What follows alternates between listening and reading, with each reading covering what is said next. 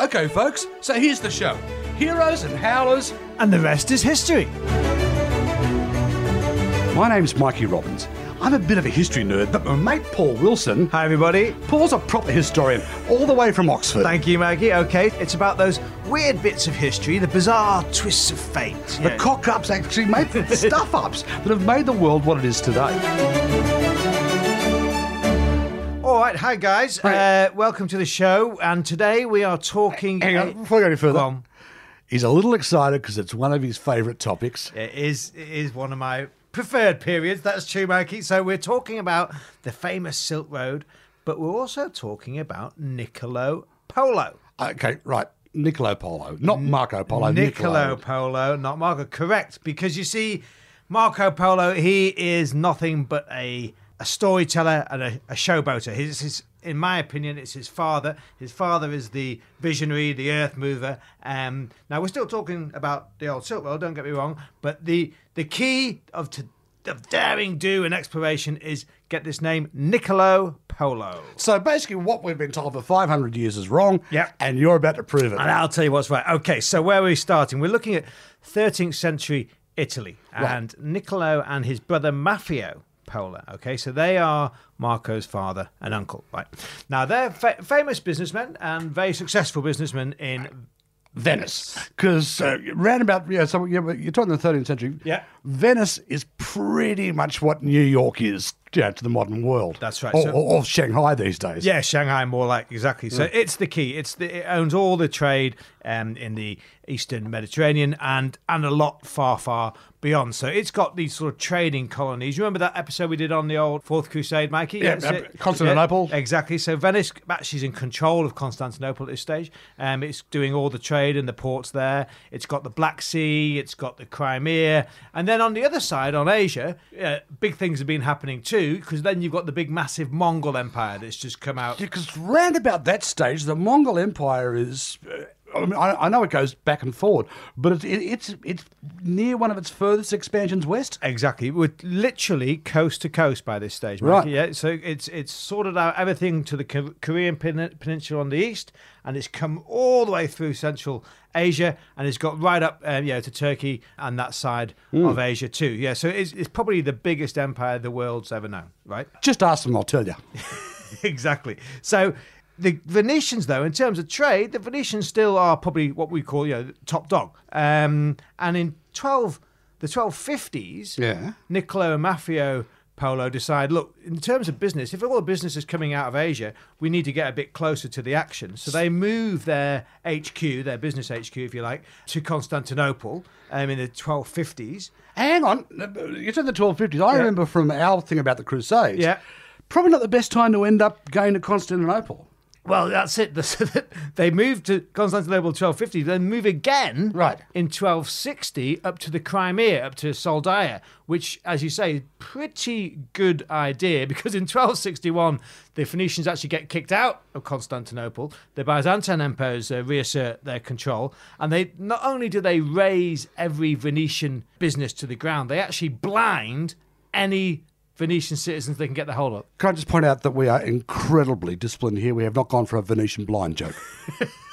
All right. Okay. So, in Asia, we've got the Mongols. You know, um, after Genghis Khan, they- they've gone across the entire continent, um, but they also have they've started to split up amongst Genghis Khan's sons Yep. um, and against uh, his grandsons. So you know, Mikey, yeah, and I know, I know how much you love my maps. yeah, right. well, if you think of the map of Asia, yeah, so this basically means you've got one branch of the Mongols controlling northern China, yeah, one controlling the Mongol Central Asia steppes, Uh-huh. one controlling Uzbekistan down into Persia and the Middle East, Right. and then this last one, the Golden Horde in southern Russia. Quick question, mate. Sure. Golden Horde. Pretty sexy name. Are we talking horde as in horde of treasure, hoarders, or horde as in bunch of pillaging barbarians on horseback? Yeah, good question, Mikey. Okay, worth pointing out. We're talking horde, H O R D E, as in scary nomads, but actually the English word comes from the old French, Italian, which is order, which and that actually Yeah. in, turn comes from the the Turkic word ordu, oh, which right. which is used to refer to the tents, the yurts that the nomad leaders lived in. So, so when the Europeans started calling it the Golden Horde, what they were talking about was actually yeah, the Golden Tent, yeah, Huh. which was, really was a, a, a proper, amazingly beautiful tent interwoven with golden thread. And yeah, and that's where the car the Khans would sit to receive important visitors and dish out you know, their royal commands. So when the Polos get to Soldaia in, in the Crimea, Uh, sorry, mate. One more quick thing. go on then, make it snappy. Okay, we're talking about Niccolo and Maffeo. Yeah. Marco's dad, and and uncle. uncle, yeah. But at this stage, Marco. Uh, Right, yeah, no, good point, Mikey. Um, yeah, all these early exploit folks, all these initial stages, stages, Marco, as far as the story's concerned now, at this stage, Marco isn't even born. And just so you can picture this, folks, Paul's talking about the north coast of the Black Sea. It's just above Turkey, Mm-hmm. and not far from where Putin had his Winter Olympics in Sochi. That's right, Mikey. So when they get up there, it's the Golden Horde they're trying to make contact with, who basically control what we would now call the Ukraine, southern Russia, that sort of area, okay? but they're Mongols. They're, the Mongols, yeah, they're all Mongols, under the leadership of their own mini Khan, if you like, Berke, who is direct descendant of Genghis Khan. And his capital, I wouldn't call it a capital city because it's more like an encampment. Which is what you were saying before about the tents. Precisely. Nomads, you know, they can always pack it up in a night and move to the next place they want to. But their capital is Sarai. And the Polos are the first Western merchants, the first Western explorers to get an invitation to go to Sarai to become traders. All right, so they've actually been invited in by Berke. Khan Berke, he has invited them and he gives them a license. He gives them this autok, this trading license to trade their way into the Mongol Empire. Now, no one's ever done that before. Okay? Right. Yeah, we, we've got lots of trade going on in the Black Sea. We've got lots of trade going on through Persia. But no Europeans before Maffeo and Niccolo have been able to push that far. So they're, they're as far east as any European trader has gone at this Exactly. point. Right, gotcha. and they're making well they've, they're trading so well that they know they're about to make a hell of a lot of money. All they've got to do is get back and cash in. And this is quite actually quite a bit of a an interesting one. Because there's a problem, isn't it? that's right. So their plan is let's go home let's get all these goodies to market Yeah. sell them off to the highest bidder and realize that fortune that all our efforts so richly deserve This time next year, Rodney, we'll all be millionaires. right. But they can't because at this time, suddenly all hell breaks loose between Berke and one of his cousins. There's a civil war going on. And then word gets out that these Byzantine emperors who are back in charge in Constantinople, they're sinking every single Venetian ship that dares go past the Golden Horn. just, just for the hell of it. Just for the hell of it, bit of revenge for the Fourth Crusade, you know. So they're thinking, okay, well maybe, maybe now, now's not a good time So, so, to so, go home. So you're saying Niccolo, Niccolo Polo, who's, who will be Marco's dad, Marco's dad. and and, and his brother Maffeo, yeah. So they can't go back west. So they say, well, hang on. If it, if we've got the only license in town, why don't we, you know, exploit it a bit more, keep trading? Let's go east, right? So not only are they the first guys to get in with the Golden Horde, now they take their trading caravan further east and start doing business with Berke's cousin Hulagu. Hulagu. Now Hulagu. That is a name I haven't heard of before. mate. Okay, so he is the head of the Ilkhanate, which is the next division along in the Mongol Empire. You know, south of the Golden Horde, more you sort of Persia, Central Asia, Middle East. Um, So, so uh, would I be wrong in assuming that by doing this they're establishing the Silk Road? no, well that's it. So okay, so you've got to remember the Silk Road is not a Mongol invention. Just because they contr- they are one of the best empires on the Silk Road, but it's been it's been going for over a thousand years.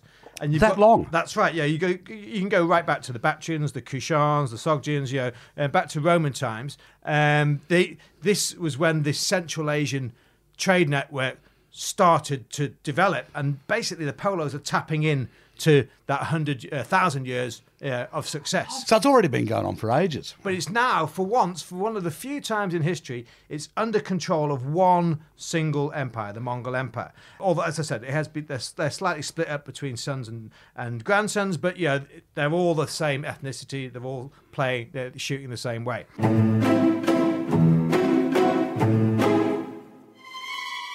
So, folks, today we're, we're talking about Marco Polo's dad, Niccolo Polo, who Yeah. you, you regard as far more important than Marco. The epic traveller. and, yeah. and and and his brother Maffeo, who, who's, who's Marco's uncle. So it's round about. So we're now 1261, 1261. and they get to as far as Bukhara. Samarkand. In you know, in the 13th century, probably one of the most important trading markets in the world. Yeah, Bukhara and Samarkand. Um, yeah, you've got everything there. You've got spices, you've got silk, of course. No, no, you, Um, you, you say that, you know that they go there, but they, they stay there for a bit. Well, that's it. So they're there for three years. So they've, they're cashing it. Well, they're trying to cash in all this money again. They're doing some more trade. They're finding more stuff that they can, t- can take home.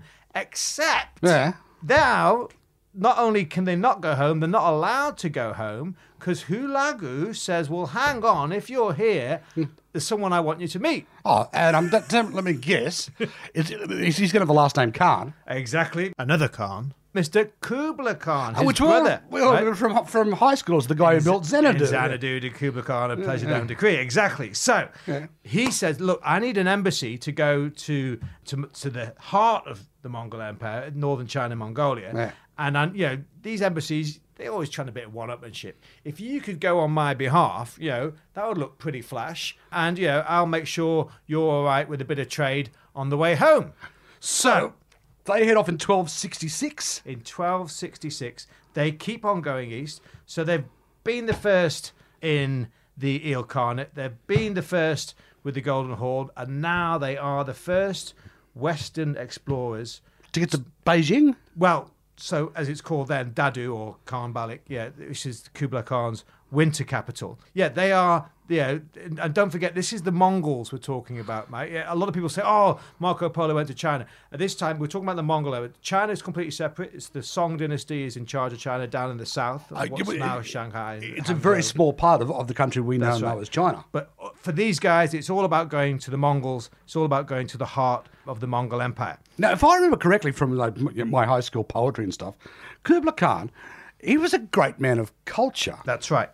And uh, he is very, very impressed. Yeah. So these guys arrive Father Niccolo and Uncle Maffeo at Kubla Khan's court. and he, he's delighted. Yeah. Because his mum is actually a Nestorian Christian. Which Oh, really? A lot of people don't. Yeah. So he's got Buddhists in his court. He's got Muslims in his court. He's got Christian, Nestorian Christians. So he's fascinated to see Niccolo and Maffeo Polo. And he gives, he makes them his ambassadors. He says, "Yeah, I'll give you." He gives them Mongol titles. Right. Yeah. He welcomes them into his court. He gives them positions of power. Dare I say, so it's like the third eastern capital that these guys have charmed. That's right, exactly. Yeah, and he makes them ambassadors. They tell him about the Pope. He says, "I'm really interested to find more about the Pope. As we all are. Let me give you. I'm going to give you the pièce de résistance. This thing called the paiza, which was the golden tablet.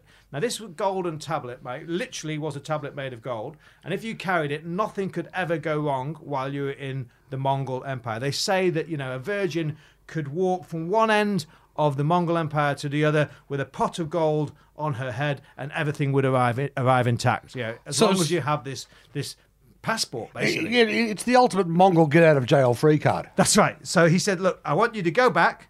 You know, you are the great epic explorers. You are the great travelers. You know, don't don't get me wrong. A couple of missionaries have been to China before. They weren't the first ever Europeans. But these guys really made an But impression. these are the guys, the first guys to make any money out of it as well. You know, um, and to to be a success. And he sends them back. He says, "Go and see the Pope and ask him to. I've heard about this."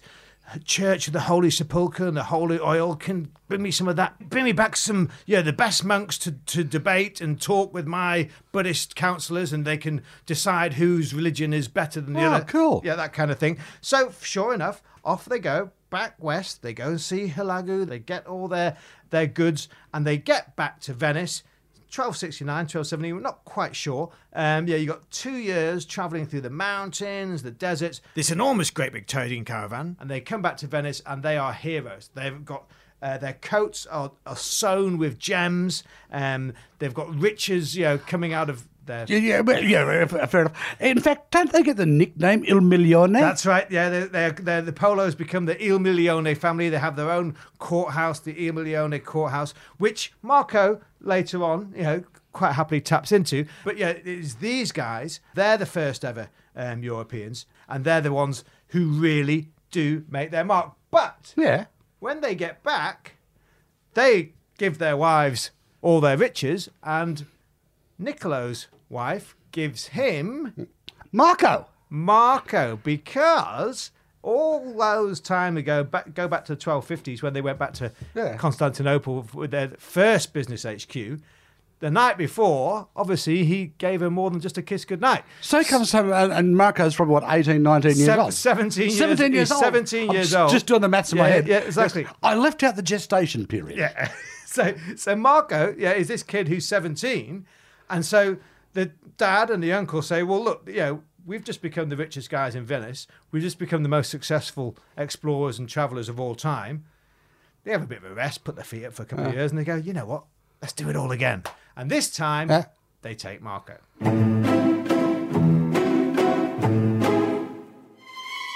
So Marco Polo's great voyage of discovery. Yeah. I'm going to make an, an, an analogy here. Is no more than that time my dad would take me on a business trip to Maitland. he basically just tags along with his dad and his uncle. Exactly. And we know this is true because even Marco himself, Yeah. in his great book, The Travels, yeah, I'm not saying he didn't write The Travel. I'm not saying he didn't go anywhere. Well, he Um, dictates the tra- travels, but we'll get to that. Yeah, he's like he's yeah he's um yeah. There's there was always that argument about 10, 15 years ago about yeah did Marco Polo go to China? Yeah, of course he travelled, but what my point is, all he was doing was going as the sidekick to dad and the uncle, you know, and he even tells us that in the travels, the sort of prologue, the first 20 pages are all about what how great his uh, dad and uncle were, but then he skips on down To and, him. and then pretends it's all the rest of it's all about him. So, so the first 24 pages, then the next hundreds of pages are just him. Because how long ago was he was, was he away for? Right. Okay. So they went away. That second trip Yeah. and ended up lasting 24 years. Okay. Right, And, um, and but yeah, they were together the whole time. So Marco tells great stories about you know how he was in charge of Burma and how he went down here in China and da da da da. To be fair, most of them, you know, give or take. The odd traveller's tale, tall tale. Most of them seem to stack up. Um, yeah, he talks about unicorns, but they, they reckon that was probably the Rhino. Smart, Sumatran rhino. Exactly. You know. And, and, what the, so the guys with the with the dogs' heads and the guys who had a foot as an umbrella. Yeah. that's probably not true. Yeah, some of it okay. Yeah, look, we'll take it with a pinch of salt, but yeah, we, we can we can trust him for the most part. And also, of course, you've got to remember, although we say that Marco Polo's travels, he didn't necessarily write every word. I'm just trying to think. So he, he's gone for 24 years. So around about Hmm. around about 1295, he's heading back. Right. Okay. And he's come back, Yeah. and when they've all come back, obviously, like you say, they're the Il Miliones now. They're, they're the bigwigs, and they're some of the richest people in Venice. So when they come back. They are asked by the. Do you remember the old blind doge? Oh, the Doge of oh, Dandolo, yeah. Dandolo, the Doge of, of Venice. Yeah, yeah, okay. yeah. So the, Ven- the Gee, Ven- he, turns up a lot of stories, doesn't he? That Doge. so the Venetian Doge, they say, look, okay, can you be in charge of one of our naval battleships? Because yeah, you got so much money, you got so much power. So um, when it came to all the, the, the many wars that Venice was fighting, usually against Genoa, but whoever it was, the Polos would take out their warship and, and they'd be part of the part of the Venetian military command, part of the navy. But unfortunately, yeah, you took you, they've come back in 1295. Hey, and- I, I know this bit of the story. Yeah. Isn't this where Marco gets captured? Exactly. So not long after they've come back, there's this battle. We're not 100% sure, but it's probably the Battle of Curzola on the Dalmatian, you know, Croatian coast.